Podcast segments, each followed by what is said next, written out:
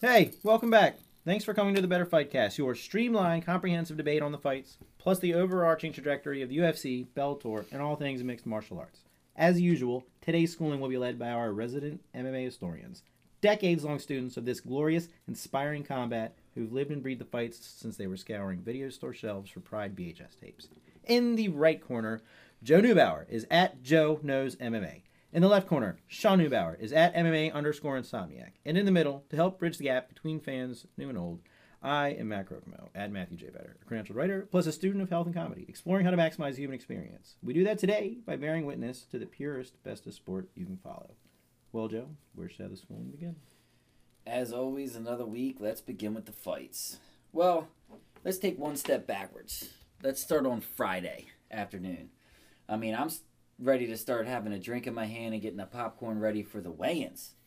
This new weigh-in system, since it's during the daytime, lately has been the most, some of the most entertaining stuff I've ever seen. Plus, some of the most heartbreaking. How recently did it become during the day? Jeez, I, you know, I don't know off the top of my head. Was that a WME thing or it was before that? No, this is actually Like Athletic years? Commission or USADA. I don't know exactly, but a lot some fighters don't like it. But at first, a lot of the fights like fighters liked it better because it gives them more time to replenish their body. Okay. Where instead of doing Oh, it on Friday at like six, seven o'clock, they're doing it in the morning at you know nine to, to eleven So o'clock. for the daytime weigh-in, encourage weight cutting. Would you say that? No, it's the same thing. They still cut the same weight. It just seems lately I feel like more people have been missing weight. And we've Oh. always had a problem with people making weight, but lately it's been a real thing. Hmm. And there's also let's also remember when USADA came in, this I was gonna say I have, I have another theory of that too. Like there's there's USADA now, so people. Oh, USADA and no more IVs. yeah. That's hurting a lot of people. To replenish their body right after that weight cut, you know, sticking an IV in and start getting that body, all them Mhm. fluids put back in you, it, it, it helped a lot of them out. but that's usually after the weight cut, though. Yeah, well, it doesn't matter because here we go. On to the UFC two ton weigh ins. There was a lot of controversy all the way across the board. So, Daniel Cormier and Anthony Johnson were the very last two to weigh in. They weighed in about, I think Daniel Cormier got on there first about five minutes before it ended. And he stepped on the scale and he officially weighed in at 206.2 pounds. Yeah. So then everybody right then thought the title fight was off because he missed weight and you can only weigh in one time. Mm-hmm. Well, three and a half minutes later, Daniel Cormier comes back out and weighs in for a second time. And this He time was on a trampoline, right? He's on a yeah. I think he went back. He, he, He had some of those Olympic rings that Vince Yeah. Vaughn was rocking in old school. went to the bathroom and came back. But no, he came back out. He stepped on the scale and he got butt naked. So they put a towel in front of him and he put his hands on the towel. And now he weighed in at 205 pounds, but a lot of people are crying that that's an old school wrestling technique. Is the towel on a table? No, two men are holding it. Not even his corner men or his team. It's two athletic commission guys holding it. Okay, so I Daniel completely Cormier. understand everything Everybody's screaming about that that's an now. old an old Now wrestling technique, Yup. And that you lean on the towel and it helps you lose weight. Now I don't know what type of towel that is, but I've never heard It's of that magic towel from. Hitchhiker's Guide to the Galaxy, man. That thing's gonna So be your. He weighs in at 205 pounds. This is only three and a half minutes later.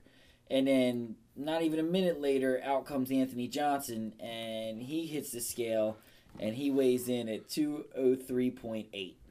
1.2 pounds under. The magic towel folded space time and took 1.2 pounds away from Rumble Johnson and gave it to DC. I don't know what's going on here. I don't know what type of conspiracy happened. Sounds like they turned the scale, but I don't think the towel did anything. I'm gonna take the towel out. I don't even care. You know, I'm gonna take the towel completely out because Anthony Johnson didn't have no towel. And how did that man get down to 200, 203 pounds? What is it? 203.8. Yeah. Daniel How? Cormier could have just been there and he could have just been like, you know what? This is a very lush Oh. towel. Maybe this towel weighs 1.2 pounds. I Let's just let it. And he just let he just lets go of the towel. I personally think he went in the back and makes weight. regurgitated himself. Becomes a big star. I think he did a bunch. I think he, I think he came That's out both my ends in the toilet. Yeah. I he he could have he could have given his patella to uh to Johnson. That would have evened things out. Something like that. Something like He that. did something. Maybe but both It was, it doesn't matter what he did. It was At the end very of the day- strange. It was very strange. It was only a pound. You can fight And without at the end of the day, I Sure. left that weigh in going, No yes, we have a title fight. It's not canceled. I don't care. I don't know what it is. The New York State Athletic Commission came out later and said you're allowed to weigh in twice. I guess only in New York you're allowed to do that. I wasn't aware of it. Neither was anybody else. I don't even think Daniel Cormier was aware. They of got it, some so- gangsters in the back room just writing the rules Yeah. just as it's as you're going or So it doesn't matter. There's a lot of they're, they're calling it the Tailgate.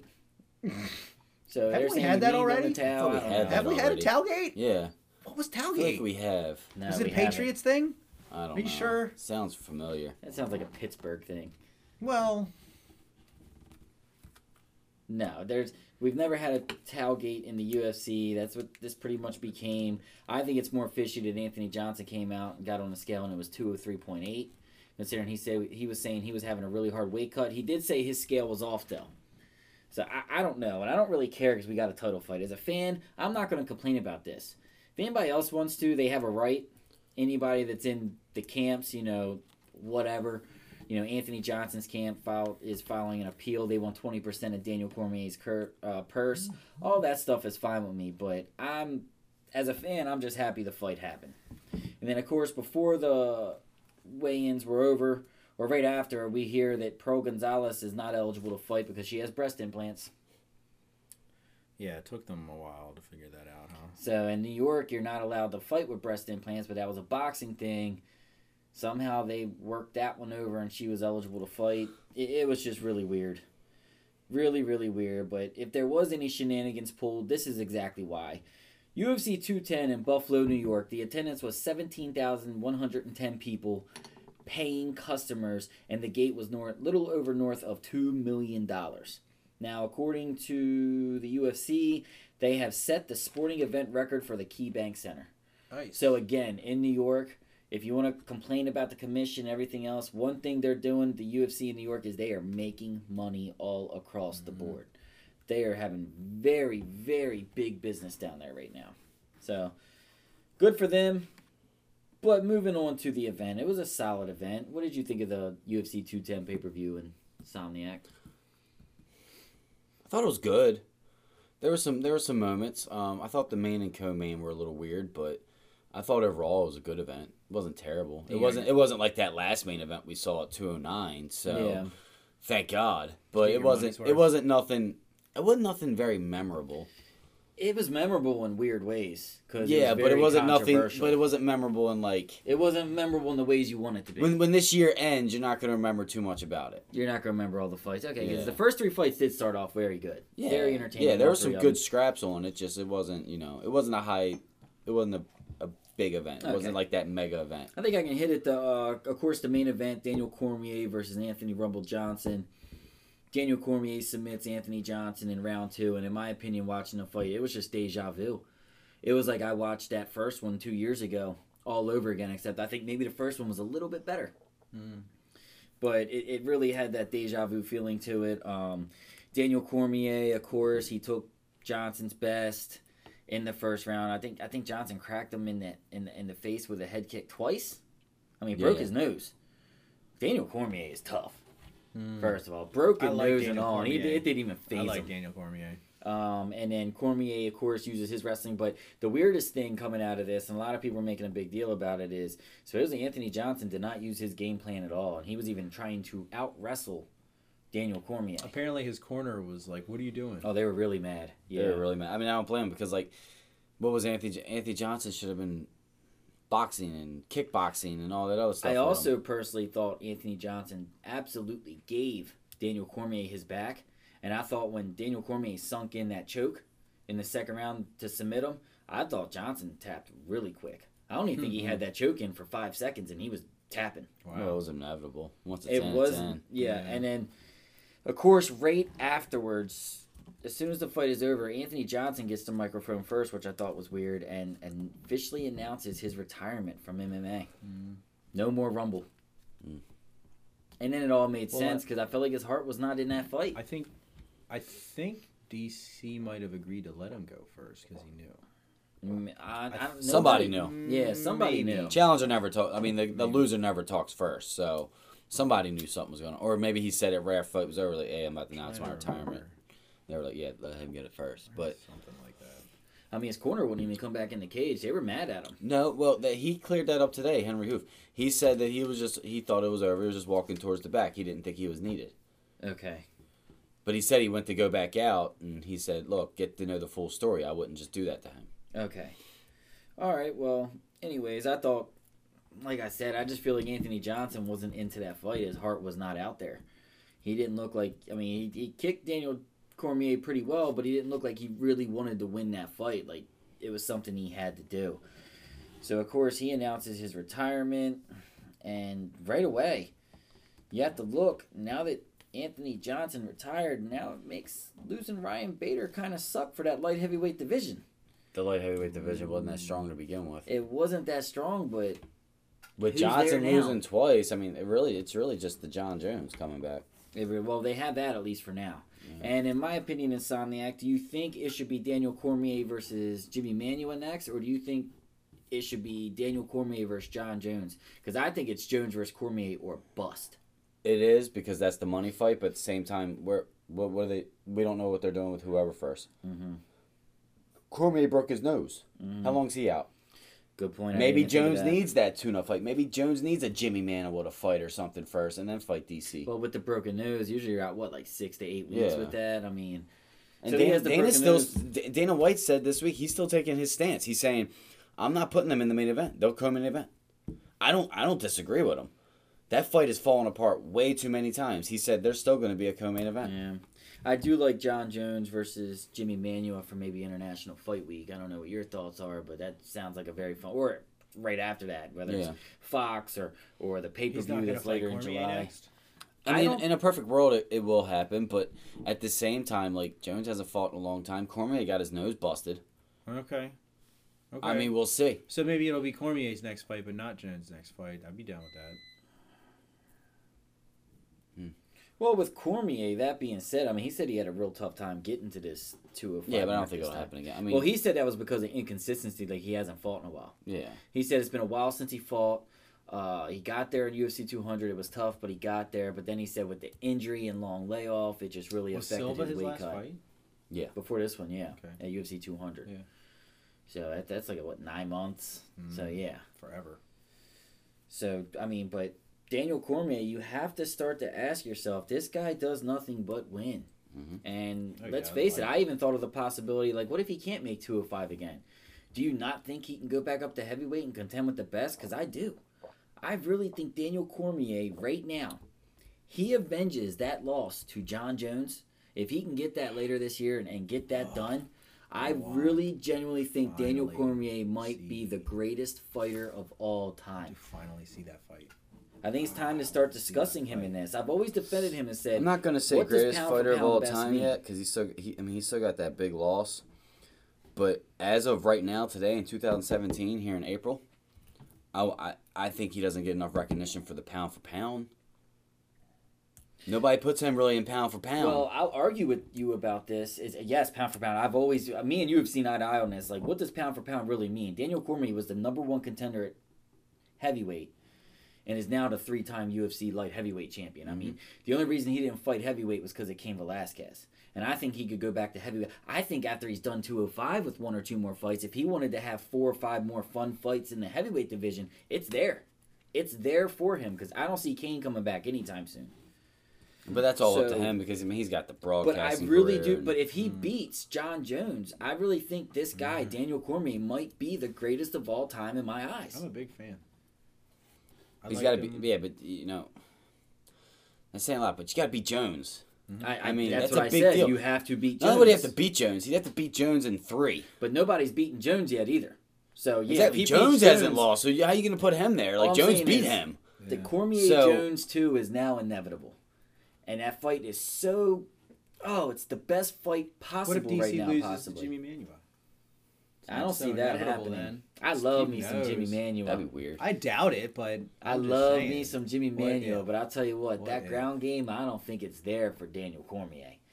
Daniel Cormier, his ground game and his sprawl and brawl, everything he does, that dirty boxing, he is on another level. Yeah. He's like, Yeah, I like a, watching him. he's fight. a way better watching version of fight a Couture. Hmm. He really is. Who? I said Daniel Cormier is Oh, a way Daniel better Cormier, version of Randy. I thought we were talking about Jimmy Manuwa there, and I'm like, wait, what? Mm. Captain America? Mm. Okay. Jimmy Manuel reminds me a lot of with a Rumble. shield. No, but I mean, and here's the other thing. What did you think of Daniel Cormier playing the villain? I loved it. You loved it. Oh yeah, he, he had me engaged the whole time in that post fight interview. It's like Randy Orton. Called called John Jones Cialis boy. Oh, classic. That Oh. was hilarious. And then he was talking smack to Manuwa. He pretty he set himself up for two fights. Mm-hmm. I thought he's always had great interviews. I think he's a very. I, I love listening to. An- I, I, I don't understand. talk. Yeah, I don't understand it. Like Jones just keeps messing up. Like I, I I don't really care much for John Jones. Like he just keeps messing up all the time, but people still want to cheer him. Well, but they hate DC. Is I don't. DC really that hated though? Because Yes. I do know he's been Yes. he was hated at the UFC 200 press Yeah, conference. he got He was he was getting booed at two but ten. then he did go to Canada, and when he was doing the PR work, he was really embraced in Canada. The Canadian fans loved him. Okay, Remember, but he, said he felt so bad for pulling out only because of the way that the Canadian fans embraced him. He okay. was really but excited. every time he's in the same room with John Jones, he gets booed. Well, there was a reason this weekend he got booed when he was in the same room with John Jones. Uh, Buffalo, New York. John Jones is a New Yorker. Does Okay. everybody forget that John Jones is from New York? we don't forget And when he's standing in the front crowd and Daniel Cormier Cormier's going after their boy, he's so associated with John Jones. You have to remember, you're going to get booed out the building. Okay, that's interesting. So too. I'm, I'm I'm just waiting to see like the what if he was in Atlanta? What if he was in California? What if he's in Vegas? Is he getting booed that bad? That's all I'm asking. I'm not going to jump that he's completely the villain he was yet. getting booed in of Vegas for two hundred. Two, yeah, but he came off kind of cheesy there. I, I, I For see whatever why. reason, when he's He- in he that made room with John decision. Jones, they boo him. He had to make sure he didn't lose But- his belt for that fight, so he I'm fought just- the boring, easy fight, and the fans didn't like it. But I would do the same. But I'm just That's saying, I don't think he's as hated as people are saying. Like he's embracing this villain. You also got to remember in, Oakland, it was a, or no, I'm sorry, Buffalo was a little bigger because John Jones is in New York. It doesn't matter. It's like the third time I've seen him get booed. What's it matter? Okay. I'm just saying I don't think he's as hated as people say, but it, it is what it is. It, that's well, that's wait to see.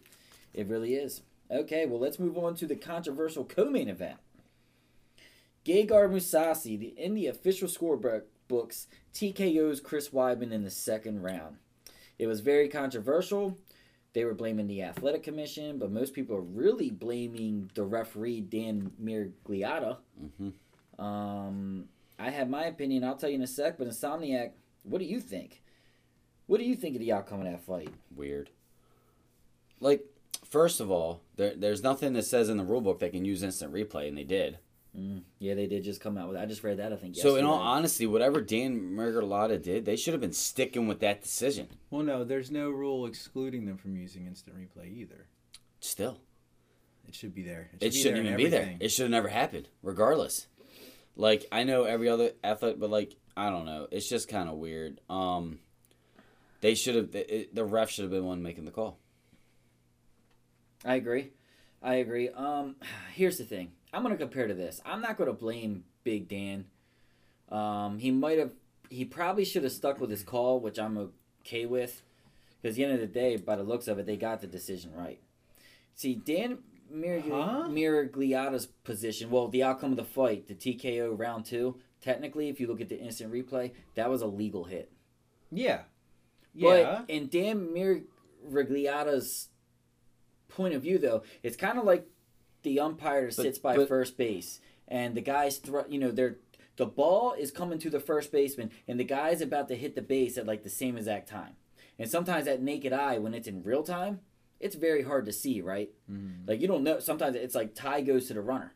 Mm. Well, guess what? This is mixed martial arts, and this is a fight. There is no tie. Yeah, So in Big Dan's speed. situation, what he saw with the naked eye in real team, real time, there is human error. And the thing is, I don't know what I would have because what I saw was I thought it was an illegal hit because it looked like both hands were on the ground, Mhm. and the rules state that if both hands are on the ground, you can't hit them. But when it hit in slow motion, which uh, what we all saw, we never saw it in real time and knew what it was. Right. When we saw it in slow motion, that's when you realize Gegard Mousasi lifted Chris Weidman's hands off the mat just about a half an inch and then kneed him in the head, which makes it a legal blow. But that's irrelevant. The the ref still stopped it. If- if he it- did stop it, and then he went over. But the New York State Athletic Commission came out and said, "Now I don't, I don't know what type of conspiracy this is, but they came out and said those are in the rules. They're allowed to use instant replay, and he was allowed to consult with Big John McCarthy on the outside. But it, it's not in the rule book. That's where it makes no sense. I, I agree with you, but that's what they're stating. Um, I think it all stinks. My I thing is, I get it. Like Commission. Mousasi was starting to turn that fight around in his favor, but you never know. oh, It I think he was about to knock him out. I think it was only maybe, inevitable. but you never know. But in my opinion, this is why I blame you, New York, and dirty, stupid, corrupt politicians. This is why MMA should have been in New York 15 years ago, back in like 02, 01. I mean, how long have they been trying to get in there? 15 years plus? It's ridiculous. This is why, because they're not caught up yet. Obviously, the business is there because the UFC is selling out arenas, breaking mm-hmm. records, doing whatever.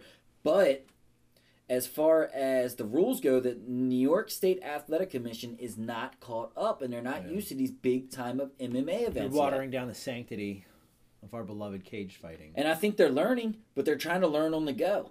I Yeah. mean, they're not learning with these small time events like back in the day the UFC was. They weren't Right, doing this well. Right. You know, they're learning with mega blockbuster events here. Mhm. And they're they're just not caught up with the times. There's going to be a big learning curve. This is what happens. You know, it's like you're starting all over again. It's a fresh territory. Uh, I, I still can't believe it took this long to get in New York Yeah. and this is this is why they, they're so far behind they just they really need to get it caught up because it's kind of affecting some events but at the end of the day in this one i agree with everybody's point of view. The ref should have stuck with his decision whatever. Who knows if chris weidman could have scrambled back but i think chris weidman was done. Did you see that eye after he need him? And Yeah, that was a legal hit. at the end of the day you can say whatever you want but the tape doesn't lie. That was a legal hit. Mousasi need him in the eye, and and Weidman was out. He was done. He did not know what he was doing. The doctors would not clear him to fight the rest of that fight. So I mean, you can make all the hoopla you want about it, but actually, at the end of the day, I think they got the call right. Might have been wrong how they got there, but at the end of the day, it was right. So I'm not gonna hate on it too much. So with that being said, uh, do you view Gegard Mousasi moving on as the winner of that fight? Because Chris Weidman won the first round. No. It was too weird at the end. I, I believe uh, Weidman was rocked and all that, but you never know, man. I've seen people, I've seen fights where, you know, they're back and forth like that, and he wasn't knocked out yet. So, no. Do I think Mousasi, if, if I had to pick who I thought was going to win the fight, I thought Mousasi was going to turn around and win the fight, especially after those knees. But you never know. This is MMA. It's a crazy sport. That's why it was so weird. It was so wacky. It didn't make sense. Didn't matter what the outcome was at that point because it was just it was just a very weird ending to a fight. It was weird. That's that's what made it so. It was just very controversial, weird. But at the end of the day, I just I- I'm just gonna have to move forward and view it as it was the right call because it was a legal hit. Everything that got there was wrong, but it was a legal hit. I'm just gonna say, you know what, Mousasi. I think it was inve- inevitable in my eyes. So does this get Mousasi a big contract, or? Well, they want to sign him already, but we'll see. He's gonna play the free agent card. Mm-hmm.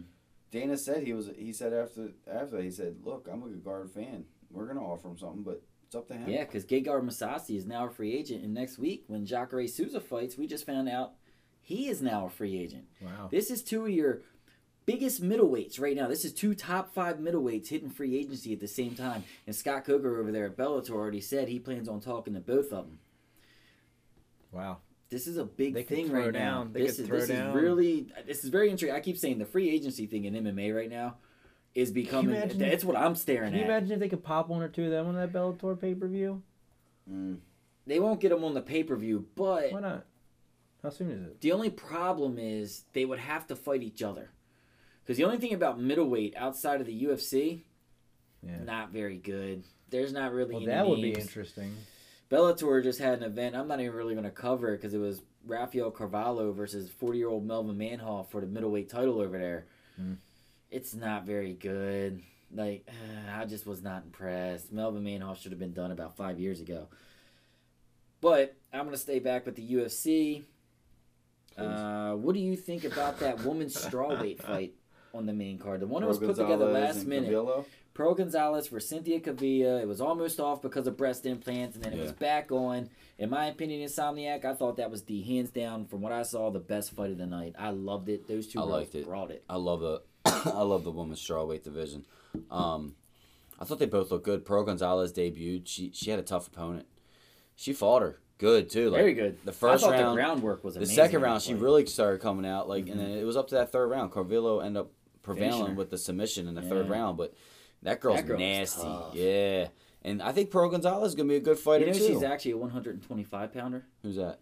Cynthia Calvillo. She's always fought at 125 till she got to the UFC. That's cool, but she's making one fifteen twice now. So Yeah, yeah. I don't think No, that. I just thought that was interesting. I didn't know she fought. I mean, you could fuel the fire. It's when I always tell you they need a 125 title, not a 145 title. Mm-hmm. I mean, if you just want to like throw shade my way and just let me just you know keep telling you how you're no, wrong, and I'll then. say later why I don't want the 125 pound title yet, because strawweight's really benefited. But I thought that was a great fight. It was two young phenoms going at it, and I thought they put on a good fight. If anybody questioned why that was on the main card, well, they showed you why they were on the main card, and they delivered. That was a fight to me where a lot of people didn't know who they were, but I felt like the UFC they know better than us, and they told us what was up. They literally told us what was up on that fight. They told us they were great fighters. They told us these two girls were worth looking at, and I appreciate that because I was that, that was my favorite fight. yeah, they're pretty much like, you want to complain about it? All right, we'll show we'll show you guys. They knew. Pearl Gonzalez got the potential. She that's a pretty girl. She and, and Calvillo's not a bad looker either. No, and she, I love her gangster mentality, that Yeah. thug outlook. She went out and quoted Nate Diaz. That was awesome. All right, well, moving on from those two, let's go on to the Thiago Alves versus Patrick Cote. Here we go, another retirement. Good but for him. before that, that was a great fight. Great back and forth. I mean, Alves looked so good. At 170, Alves looked so good. And Cote looks like he's lost a step, but really came back in that third round. Was putting on a great show. think he looked like he lost a step. Um, I think I thought he re- revigorated himself pretty good actually. Um, he used to be nothing but a brawler, and when he came back to the UFC, he was more of a technical fighter at 170. I thought I thought he had a great second run in the UFC. Um, he doesn't need to do this anymore. Um, he's been fighting for a long time. He's probably made pretty good money. I remember a while back they wanted him to commentate or something. But I think he's I, it's good to see him go. I'm gonna miss him because he's always he's usually always in a good scrap. Well, I had a soft spot for Cote. You know why I know Cote so much, and you've heard a lot of people talk about this lately because of his first fight in UFC. Yeah, It was a short notice fight about against Tito Ortiz. Well, you remember the War of 04. Yep. It was supposed to be Guy Mezger, of course, Yeah. and then Patrick Cote stepped in. That was the first UFC pay per view I bought. Yeah. Remember, I watched it by myself in the sunroom of our parents' house. Mm-hmm. I ordered it because I was just watching all those Pride VHS tapes that I was getting from the, the store. And Patrick Cote versus Tito Ortiz was the first pay per view I bought. And that was also the same pay per view they announced that the Ultimate Fighter was coming. I mean, the UFC was starting to make big moves. Oh, a little more of the origin story, and your Mhm. origin ties into a very, very intricate part Yeah. of their origin. And I was The already Ultimate watching. Saved the I was watching MMA for about a year thing. already. Not UFC, guys. I was watching MMA Yeah. for about a year already. Is actually I was collecting every Pride tape I could find. And then I was slowly but surely when I ran through all the Pride tapes, I was like, I need more. Hmm. It was like, you know like like a fiend. I just needed I needed more MMA, so I went and I started getting into Used up. UFC, and then I started looking up on the internet that you know they were having a live fight, so I just ordered it, and I was very entertained. I remember Robbie Lawler versus Evan Tanner opened the card. Robbie Lawler got submitted by Evan Tanner. It really just called out forget. to you. You just fought, Yeah. you just found it. I knew it. Yeah, I remember I walked in the sunroom. I was like, "How much you pay for this?" What was it back then? Like thirty-seven bucks. I don't remember. It was a while, man. It was a long time ago. It probably wasn't fifty, and I was have it? not. I doubt it was we probably have like not- thirty. Yeah, If I was a betting they man. probably we weren't have charging like boxing missed- rates. the thing is, since that one, we have not missed a pay per view yet. Have not. Nice. Not one. Nice. So, Yeah, So- we And it all started. It all started with Mr. Patrick Cote in the main event. That's why he sticks out to me. I loved him as an MMA Wow. fighter. I, I, I thought Yeah, he had a he, good he career. rocked them good once in that fight. a too. very respectable career. I thought he went out great in that last fight at 210. Good for him. I'll miss him. I always like I always I always knew when Cote was on the card. He was one of the guys I would point out and I was always excited for his fight. So Goodbye, Patrick Cote. But on from that, in the 155 pound division, Mr. Ill Will Brooks, the still unofficial champion of Bellator at the 155 pound mark, against Charles Oliveira, the guy who could not make weight at 145. They kicked him back to the 155 pound division, and now Charles Oliveira is the unofficial Bellator champion. He made it look easy. He submitted Will Brooks in the first round. As soon as he got that body lock, it was over. Wow. He looked good. Charles Oliveira always shows glimpses, glimpses of uh, greatness, and he's only 27 years old. Mhm. This kid still has a huge future in front of him, Nice. and he's had so many UFC fights. He has all the experience. I think if he just stayed at 155, he'll be a phenom. I think he'll be great. And then in the undercard action, I got to say Myles Jury in his return fight, he looked great as he pummeled out Mike De La Torre in the second. I thought Kamaru Usman, this guy, 170 pounds, completely had his way with Sean Strickland. This guy is now on a five fight win streak. He's 5 and 0 in the UFC quietly, and he's disposed of everybody he fought with ease. It looks like this guy just No, dominates. he's had a he has couple close way. fights. Not really. Go back and watch him. This guy is a, a machine. Oh, I, I agree. He's he's one to watch for. He's very good. Um, yeah, he he he beat Sean Strickland pretty pretty convincingly. I think uh, he's gonna have a good future in the UFC. What division is it again? That's 170. One seventy. There's an opening right now for 170. Kinda. Yeah. You can kind of sneak in there. I mean, Yeah. they have a they still have a stacked division, but their their their fillet, the, the filet mignon of their division is not fighting. Hmm. Like seriously, other than Tyron Yeah. Woodley, Tyron Woodley is. I'm telling you, Tyron Woodley is another one. That I speak of Daniel Cormier. He should be catching on too because he's a dog. He's a fighter. Yeah. He's who you want. He want you want him as your champ. He's ready to fight anybody and everybody. I don't think that man gets enough respect. But um, you sound know, like Tyron Woodley. yeah. well, in certain ways, he doesn't get enough respect. I think his beef should be more directed towards the fans and not towards like UFC. Yeah. Like I, I just Yeah, I don't maybe. know. But in undercard auction, four fighters win in this weekend's card undefeated, and three left undefeated. Gregor Gillespie of the 155 pound division knocked his opponent out. Shane Burgos of the 145 pound division knocked his opponent out, and then 125 pound fighter Bibulatov cruised to a decision victory in his outing, and you know all three of them stay undefeated. That's what's up. That's what's up. That's very good stuff. Nice. So, all right. Well, let's go ahead. Anything else you want to say about UFC future. 210? Insomniac? No? All right, let's move on to the news and gossip this week. First thing I found interesting is to find out after we did our loaded international fight card week for July 6th through the 8th, Mm-hmm. we thought there was going to be three cards. Well, I just found out there's only going to be two fight cards. Hmm. And the first one that they rented out that arena, I forget the name. Was it Key? I don't remember the name of that arena in Vegas. It's the only one they're going to go to now, also. But anyway, the first night it's going to be their Hall of Fame ceremony. Okay, nice. And during the UFC 210 pay per view, they announced their first Hall of Famer, and that's going to be the California kid Uriah Faber. Nice. It makes a lot of sense. I hope to see Dan Henderson go in there this year too, because he should be in So there. they just right away. announced that they're having a Hall of Fame. They just announced the initial So they're gonna they're making Hall it a of big night. Yeah, they're That's making huge. going to an arena. How long ago did they announce this? They just announced. Well, they've done the Hall of Fame for a few years. Okay, so they've had a Hall of Fame. Yes. Who's in it? Um, There's a um, lot lot of of people, and people. I could go. Okay, who's who, okay. I thought they. Oh yeah, they had, already oh, had you, one. didn't- you actually didn't know they had a Hall of. Fame already. I thought Okay. they Yeah, did. they I thought you were telling it me that they just. Okay. They do it every international fight week now, and they revamped it like two years ago, where they have like wings, Yeah. pioneer wing, fight wing, um, new. Was Randy Couture in? I don't know. Yes, Randy Couture's in. I thought so. He is Yes. Oh yes. Okay. He was one of the first how many people are in it? Like five, ten? I'd have to look it it was more up. than There's a good Is there- amount. Did they Just the induct like seven or eight every year, two like the like the like, baseball Hall of Fame? Just last. Yeah, it's gonna be every year. They Seven or eight? induct four different people. Okay, four. Okay. I've They've been, they've been doing it. five. they've been doing it it's, for- One of them's a fight now. Yeah. They induct fights into the Hall of Fame. what?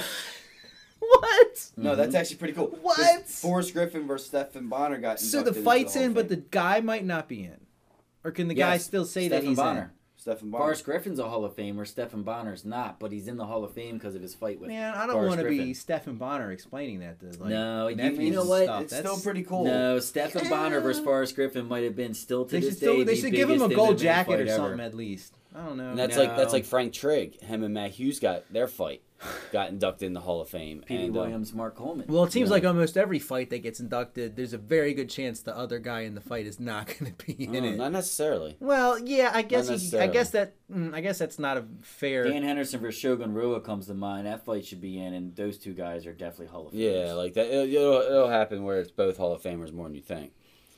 Yeah, I guess it would have to be. Really, Like say they but wanted to induct like it just seems like in that particular fight, you know, the one guy's a loser, so it's an easy. like if they induct GSP versus Matt Hughes, like both. And of plus, them remember the Hall of Famer had to fight somebody.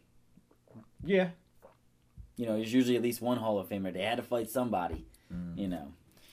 So yeah, so uh, but anyway, that's the first night. They're they're selling the whole place out. The twenty thousand seat arena. It's going to be dedicated towards just the Hall of Fame. That's new, where they're having that big of a ceremony for it. They've been starting the ceremonies, but this year I feel like they're they're de- dedicating a whole night to it, and I like it. I love remembering the past. I just I always do. I'm a big big junkie on that, so I'm very happy. But yeah, they're only going to have then they're going to have the Ultimate Fighter finale, Mhm. and then they're going to have UFC 213. God, what a bad number for International Fight Week. 13. okay. Can't control the calendar. Well, But- so much. And then I found out officially, Garbrandt versus T.J. Dillashaw is official as the co-main event for UFC 213 that weekend. That's a good fight. Oh, Dillashaw's it's a a good matchup for him, right? Yes, fight. yes, oh, yes. And Garbrandt, of course, is their phenom on the rise. Oh yeah, that that is an amazing fight. You know what I love more about that fight? The fact that the winner could possibly, if Mighty Mouse wins this weekend, the winner could be fighting Mighty Mouse. Because Mighty Mouse just came out and said that he's willing to fight Garbrandt at 125 or 135. Because if Mighty Mouse defends his title one more time, he at least ties it. And then he can go up and try to get a second title. Then I'll be into the Mighty Mouse bandwagon. And I like both of them. It doesn't matter who Mighty Mouse fights. He could fight Garbrandt or Dillashaw. Yeah, I'm be- very yeah, intrigued. Yeah, I am both of those are good matches. invested. yes. That, but I Yes. still think in the short term though, Garbrandt versus Dillashaw, that's that's the fight, man. That is the fight. I think this Ultimate Fighter is going to do them justice. That fight on paper is so good. There is no way that fight's going to be bad. They are two of the best in the game today. Oh, I'm, I, I'm getting one all slips excited on a banana peel. talking about it. So I can't wait. All right, and then on other news, here we go, Insomniac. You ready for this one? Yep. USADA excited. flagged the fighter. It was Mr. Kelvin Gastelum, the guy that was supposed to fight Anderson Silva. Oh. Kelvin Gastelum is officially He's- off of the UFC. What is that? Two eleven? And he's in, No, two twelve. 212. UFC two twelve. infamous for missing. Oh, yeah. for missing, Missing weight. weight. Missing He- weight. Did missing you hear what he weight, what he, what he weight, fouled missing for? weight. What USADA popped him for? Uh, I think I might have heard. Mm, could you refresh my memory because I can't remember. Weed. Oh yeah, that's right. So just It so everybody weed. knows, if you ever question weed. why Oh, Mr. Kelvin yeah, Gastelum could never ever get to 170 Dude. pounds, we all now know he had the Oh, munchies. Dude, it was just. It was gonna be the last one. The last drive. It was gonna be the last. One. He's just an idiot. It's gonna be the last one. One more, So one more. because of weed, Kelvin One Gastelum is not fighting his biggest fight, biggest opportunity ever against Anderson Silva. So Anderson Silva right now is left without a dance partner. Now I'm hearing left and right he's been offered this guy, that guy, this guy. They all say they're being offered to fight with him, and he's turned them all down. And Soundniac, I just want to know now that it's not Kelvin Gastelum, who should Anderson Silva fight? Eh. I thought they had the right idea with Belfort. You like Vitor Belfort? Yeah. That fight doesn't eh, excite me. There could be another possibility. Well, no, GSP's fighting Bisping. Yeah, yeah, That's not happening. that might happen in the future. At I mean, point. I liked Yoel Romero. I did like that fight if they could get that put together, but Yoel Romero wants to fight for nothing less than the belt. And I think Anderson Silva, I don't know if he's interested with Yo. He said he was, and then Malki Kawa came out and said that he turned the fight down. So I don't know. I personally, if I had to pick an opponent for Anderson Silva, if his mind can come back and physically he can come back, honestly, you know who I'm going for? I'm going for Chris Weidman. Let's get that trilogy knocked out. I keep saying they can pull that fight. Hmm. And this would be a perfect opportunity. Chris Weidman coming off of this is now his third loss in a row. It's a great bounce Twilight back fight for him. loss. Yeah. Sad thing is, I think right now Anderson Silva might beat him. Or as Brendan Schaub has dubbed him, Dad Bod Silva, or maybe it wasn't Schaub that came up with that term, Well, his last fight he did look like dad bud, but Dad Bod, Dad Bod. we'll see. I'm very interested in that saga. I hope Anderson gets a decent opponent. Vitor Belfort, that's not interesting because we already know this is Vitor's last fight. Which make even better if it's Anderson Silva. Hmm? Why? Why? Mhm. I, I, that's History? a rematch I'd like to see. Oh, really? Oh, so you're you're interested in that rematch? Yeah. I personally don't even want to see Vitor Belfort fight again. That's just that. Not really, but I can Not watch trying to him. be mean, but but, watch him fight another legend that's on the, the downfall. Why not? Yeah, it seems that's why you know the GSP thing sort of makes sense because they're both legends, but they both not really fought in a while. I mean, so So Anderson Silva's been one of the most active fighters, actually. How, who has he fought since 200? I didn't know he was that active. I guess I guess is Derek he, he's Brunson. about two Yeah. fights or just the one fight. Just Derek the one. Brunson. I guess that's Just still that's still pretty good. Oh, yeah, okay, okay. But the fact that he's coming back in well, June maybe already. maybe it's the dad bod thing that makes me feel like he's still kind of rusty. But I guess it wouldn't be rust then; it would just be age. No, he's good right now. I mean, just USADA. Somniac, never pulling back. never pulling back. Well, anyway, I like to throw the Weidman thing out there, but uh, yeah, that's just what I would like to see. Uh, Luke Rockhold was offered. I don't know if I'm really interested in that. I think Luke Rockhold would get Anderson right now. I think Luke Rockhold could wait for the winner. I think Luke Rockhold can honestly sit right now and wait for the winner of Whittaker and Jacare if they could get Jacare signed back if he wins. Yeah, Or if way, I Robert think Whittaker Rockhold wins. needs to fight, man. It's been a while since Rockhold fought. He Well, he's not even eligible to come back till June. I think they're looking for a fight for him. The guy was injured. Mm. So he said the earliest he could fight was June. So July, I'd try to bring him back July. Um, okay, and then on to other news. They announced a main event in Singapore, so I'm going to go ahead and run through that card real quick, and I just want to hear your thoughts on it. So the main event is going to be Holly Holm returning to the 135 pound division to take on Bethe Correia. I don't know who the co-main event is yet, but I do know there's some pretty good fights on this card.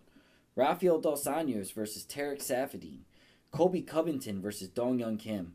Now, the only thing I'd like to know is who's ranked higher, Dong Hyun Kim or RDA? Because if Dong Hyun Kim, well, actually, RDA isn't ranked at 170, is he? But Dong Hyun Kim's a top 10, right? I don't think so. He's pretty up there. He's probably like, what, six or seven? Mm. Nice to know, but Colby Covington got that big fight. He's st- matter of fact, I just read today, Colby Covington's still calling out RDA.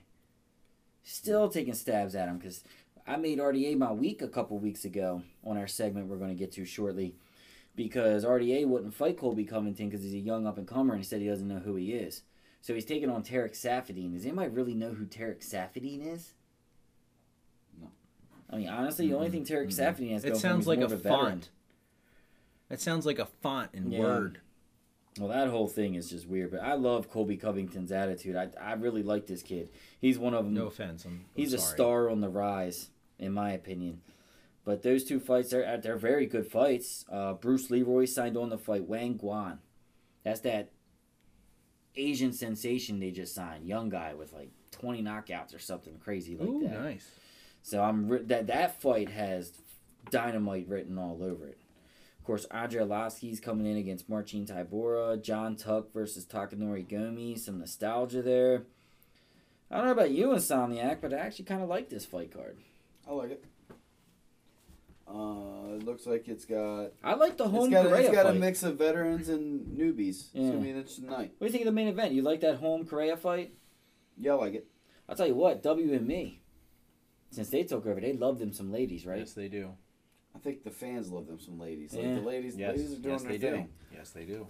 I just noticed WME has put a lot of women main events. They're they're in big spots. I think they were fights. headed that ways any, that that way anyway. I They agree with you. recognize a This is the first sport of ever. potential growth. Yeah. Well, this is the first sport ever, and I think you have to capitalize on it where women are just as popular as the men. It's very rare where I mean golf, tennis. It's very rare to find more sports where the women and men are There's it's not kind much. of an even even thing, you know, Mhm. respect, I guess you could say, among the masses. Especially for people to pay for it. You gotta remember, MMA is the most expensive sport to follow.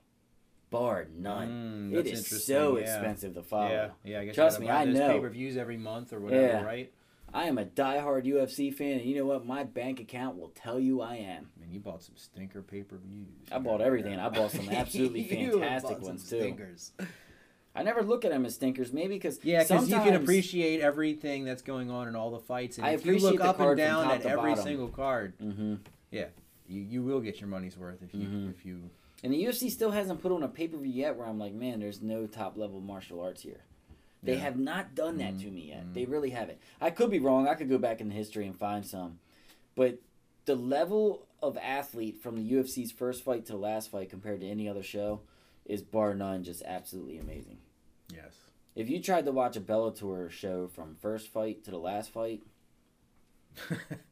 you That's yeah, it's rough. not going to be very good. That's like watching a Simpsons marathon. It Yeah. start it might well not even because the Simpsons marathon I guess would start off a lot better than the Bellator one would, but that would be brutal. but the UFC still is where it's at. But I- I'm really interested. Like I said, free agency is is just so different now. Well, I mean, on to the Bellator news this week. Mm. They have one thing I saw. Actually, if you're a Bellator fan, you should be happy about this.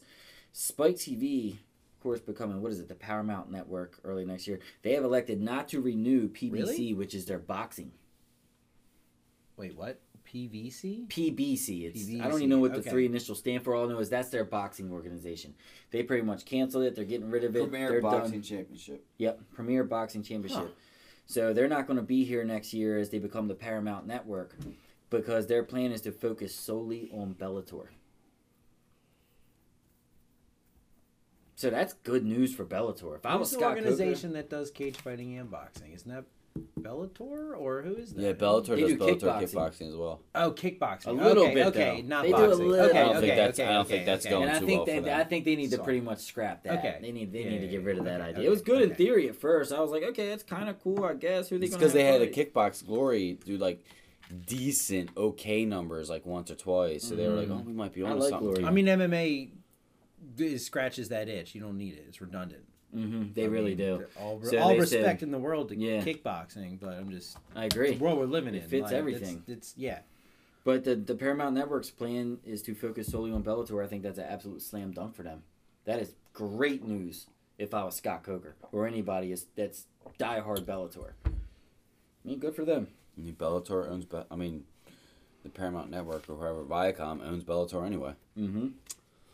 So, yeah, and then on to this weekend. Mm-hmm. Bellator is having a fight. I, I've been touting it. Leandro Higo versus Eduardo Dantas.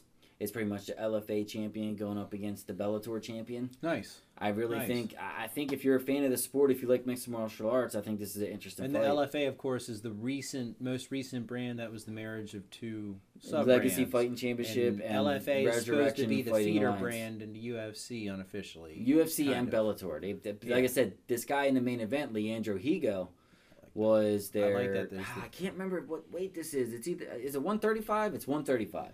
The 135 pound division. He was LFA's champion in their inaugural event. It would it would be kind of sweet if Bellator could pick up the two free agents, Mousasi and. Uh, I don't think so. I doubt it. I don't think it's gonna. Well, I'm it would, selfish. it would I'm just greedy. be cool for the sake of parity, because ultimately, long term, of course, that these two brands are competitive. But yeah, yeah, yeah. I get, think I, get UFC you. was You want to see them in UFC, so they're fighting with all the great Yeah. guys, and you want to see how they. I think match UFC's up. gonna So get one of them back. They might not get Jacare I back. can't I imagine think they'll Bellator would get both. back. I can see Bellator maybe getting really? one. See, I I disagree. I can't think they're imagine going to them get getting Jacare both. back and lose Mousasi. Really? Yeah. UFC, We'll Mhm. see. interesting. Neither, but the thing is, neither of them will hurt their bottom line. No. I can kind of But- yeah. I kind of got a feeling that UFC is going to keep with. Weidman looking like he's right. on the downward slope, I'll tell you what, you lose those two guys in the mid- middleweight division right now. Mm. That middleweight division isn't as good as it was because you can't just lose top five guys like that in the same Mm. division in one swoop. Like I said, Ryan Bader just left the UFC's light heavyweight division, so they pretty much just lost Bader and Rumble. And I'm looking at that light heavyweight division like, ouch. UFC might want to sign Mousasi and Jacare to light heavyweight deals because there's a gap there. See, I got a different view on it. Me personally, I look at like the Bader. Was Bader ever gonna be UFC light heavyweight champion? I don't know. I he I tell you what, if this Jon Jones needed something to square up with it, I thought there was a fight between Bader and Daniel Cormier, and that could have been like next. Maybe, but do you really believe he would have ever been UFC light heavyweight champion? No. I'm surprised But you, got you him don't to know admit- I didn't they think he was going to answer your question. I really don't. I didn't think he was going to give you. I don't. I didn't expect. I always look at it that way. Like when they no. lose certain people. But you still have to see them dance. You have to see Bader get in there and go against Cormier because Bader is a decent matchup for Cormier. Cormier would beat Bader. How do you know they haven't fought? I get that, but no, I don't think Bader's the level. No, I don't think he's on Cormier's level. I think Bader's good. I defended Bader all the time. I thought he was very underrated. I thought he's fought everybody. You know what got in Bader's way? First of all, he fought a, a kid named Jon Jones. Embarrassed him. Yeah. Toyed with him. Then he lost to Tito Ortiz. Hmm. Ouch. Only fighter in the UFC to lose to Tito Ortiz in like nine years. Okay. Yeah. Okay. I agree. No. Not going to be champ. Yeah, that was a long time ago. But Doesn't matter. moving on from that, let's go into some fights. Why are we watching UFC on Fox this weekend? What is your opinion on the card? Do you love the card or what? Because I, I don't know why, but I, I, I love, love it. this I love the pound for pound king. He's fighting in the main event. You got two hot chicks duking it out in the co-main event, and then you also got Jacare going against Robert Whittaker, pivotal so, middleweight yeah, belt. Mighty Mouse going I'm for his down. title I'm defense. watching it. I'm might even watch it live. You forgot to mention that Mighty Mouse is going for the tie with Anderson Silva on most title defenses ever. Uh, Thug Rose versus, you know, the karate hottie Michelle Waterson. That's technically just about a number one contender fight to Joanna, especially it if, is a number one. especially if Michelle Nice. Waterson wins. Nice. Uh, Jacare versus Robert Whittaker. That is a very intriguing fight. Yep. I, I love that fight. That's the fight you're gonna probably the one I'm most excited for. Jeremy Stephens versus Renato Moicano. Good fight. I'm gonna eh, first fight. I'll pay attention. Alexander Volkov versus Roy Nelson. Pat Williams. Tom Duquesnoy is making his debut. This guy is a sensation out of the UK. Exciting fighter.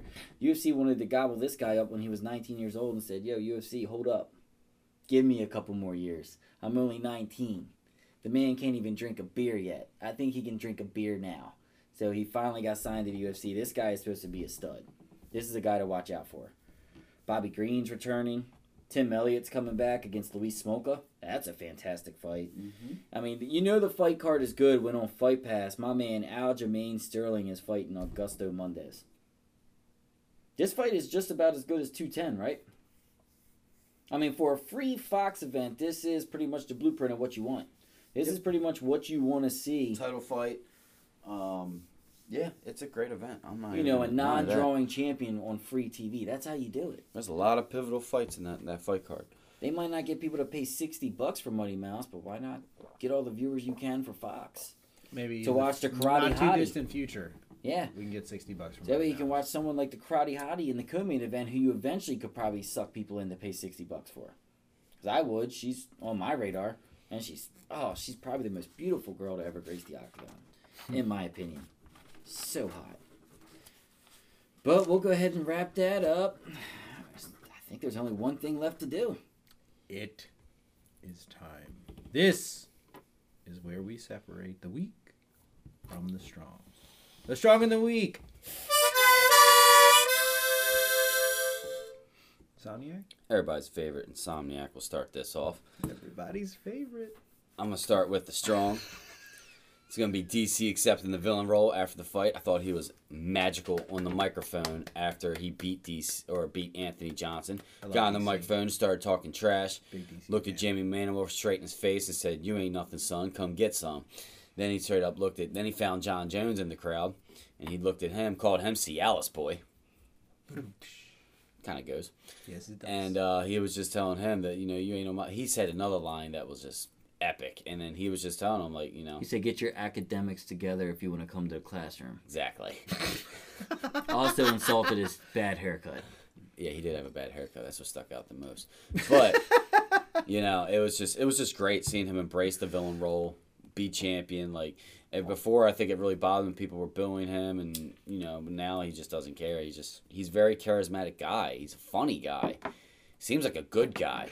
You know, somebody you can root for to be champion, which he is. He's now a three-time champion. Jon Jones ain't a champion. He is. So we got to accept that. And if he's got to be the villain, so be it. I think what's going to happen is he's going to act the way he is now, and people are going to turn and really like this guy.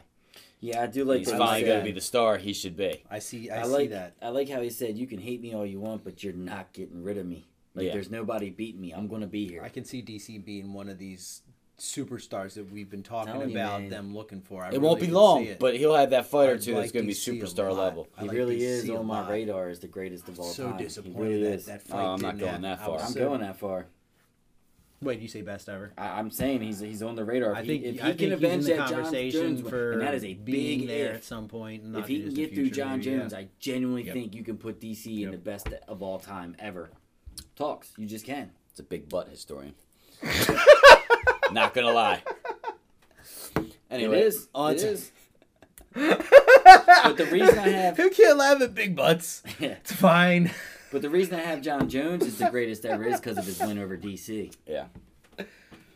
Yeah, I agree. We, we hit on that earlier. I agree. When we get to the week, it's just going to be simple. New York State Athletic Commission. Y'all need to get your stuff together. Wah, wah. It's Get just goofy. It's just getting goofy. From the weigh-ins to the, it does is instant replay allowed to breast implants to just goofy stuff to the fact that Charles Oliveira is getting fined because he jumped the cage. It's just no, he re- didn't get fined. He's suspended for. 60 oh he's days. suspended for sixty days because he jumped the cage. He can't after his fight win. in 60 days. Oh, no. Oh no! He can't fight for 60 days. Oh my God, New York Athletic Commission, what are you doing? He was going to fight in 42 just- days. It's just retarded.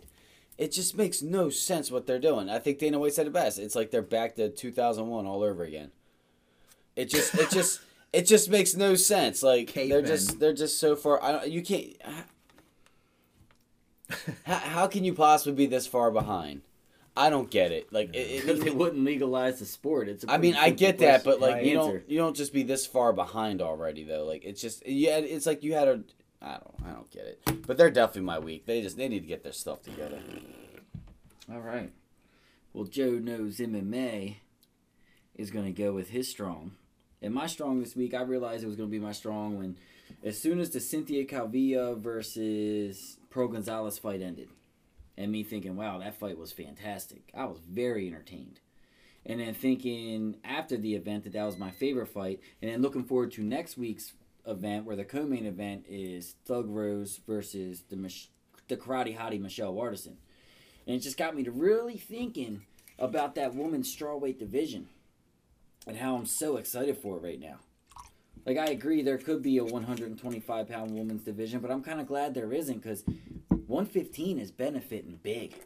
That, that The whole top 15 is great. You can match pretty much any girl up with any girl in that top 15, and it is a fun fight. It might be, it is slowly but surely becoming the funnest division in the UFC to watch hmm. These girls are really really talented fighters. It is just but and it also started when my little brother john man 5000 he said to me he's like well who's in the strawweight division? And i said what? What do you mean? You want a top 15? and he was like name me name me the top 10 and i was like i'll do you better. I'll name you the top 15 and i just went. Named all 15 of them. I said which one is a bad fighter there? And he he was speechless. Just i think that you you know that women's strawweight division is so on the rise and i always love when divisions get that stacked when you have so many answers and questions and and, and so much possibilities it always makes for a fun division You want to see the best of the best battle it out. Yeah. That makes it possible. You really see the best. and there really is no question about it right now. It is just it is becoming the creme de la creme of the UFC. It's it, it's right there. I, I could even Wow. arguably say it might Wow. start. You know, there's a couple men's divisions that are really stacked, but it's becoming probably the most stacked division in the UFC before your very eyes. Hmm. Pay attention. Just keep watching it. Watch the stories unfold. There's so many fights there. And on my week. You had a very outstanding outing, young man but I didn't like what you said afterwards. Mr. Charles Oliveira. You beat the unofficial, uncrowned Bellator lightweight champion with ease. You were pretty much the Bellator champion right now. And you come out afterwards and say, well, that was a one time thing. I plan on going back to the 145 pound division. How many times did you miss weight there? And Soundneck, you even know it was it was at least three, right? Maybe even four. My only question is, does him and Kelvin Gastelum hang out? Anyway, three strikes, you're out.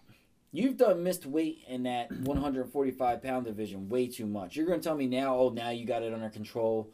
Now you can make the weight. I don't believe you. You've lost that privilege. You don't deserve that privilege. I'm not even interested you at one. Why are you even interested at 145? You killed it at the 155 pound mark. You just destroyed Will Brooks. Why you're he not just want to be want to be bigger than everybody? you're not getting a title shot right away. You've already burned us out as the fan. There's been at least three or four fights I can think of off the top of my head that you did not show up on weight. You you lost that privilege. Take your 155 and roll to the moon with it. I don't even know why 145 is even a thought. It's just kind of dumb. I, I'm just, you know, same thing with Kelvin Gastelum. Insomniac, you're right. Like, are they hanging out? That guy shouldn't be thinking about 170. Now he can't even get by USADA. It's, you know, start fighting at your more natural weight. If it's only 10 or 15 pounds, live that healthy 10 or 15 pounds, eat mm-hmm. better, and become a better mixed martial artist. I feel like a lot of these guys are just concentrating too much on cutting every little ounce out of their body instead of learning a different technique. Be a fighter. I feel like if you are a great fighter, you can fight at whatever weight class, unless you're just way too small. But if you're a great fighter, if you fight at 155, you also can compete at 170 Yes. with a little because you're just you're all around mixed martial artist. Stop with the bullcrap, Charles Oliveira. You could be a very big 155 pound contender. Just just stay in your lane. That's all I got this week. You know what I got? Where was hashtag Maymac this week? Oh, ew. It's Where was it? around. Ew. It's Why? around. We didn't talk about. We could have gone a whole week without talking about that. Yeah, that. and you had to do it. I will not allow that. You're We, a we jerk. haven't talked about You're a Connor. Jerk. We haven't MMA talked about underscore Maymac. Jerk. I mean, I'm Ugh. sure. Ugh. Ugh. We want to see Conor in the octagon against Nate Diaz Or Tony Ferguson. or GSP or something like that. This is this is bull. It's bull crap. Bull crap is a phrase I heard yeah, they bring from that out of my kid's mouth, I think, and it made me laugh because I, mean, hadn't heard it that in fight, too long. I bull wanna crap, see- I bull wanna crap s- is going to come out of my mouth more often. All I see- bull crap or the word bullcrap. All I see is Maymac, Don King promoting it. Like it's just gonna be going a to look beautiful like thing. it's going to look like bullcrap coming out of my mouth when that fight happens. Ah. I'll still enjoy it, but it, sh- he should be in there against a mixed martial artist. Insomniac, aren't you doing nap? Hashtag Maymac. Thanks for watching us battle out today. We appreciate your attention. Please tell your friends, like, share, retweet us. Get the Better Fightcast on iTunes or SoundCloud. While there, please try our sister production, this network's flagship program, Better Health and World, to consume life, food and habits, comedy, culture, the mind, everything that speaks to maximize the human experience. Follow all the shows at Better Hall. That's at Better H A W. Follow Joe Joe Knows MMA, Sean MMA underscore Insomniac, Gabby at Gabby underscore T, even though she's not here, and me at Matthew J. Better. We love you guys and girls. Peace.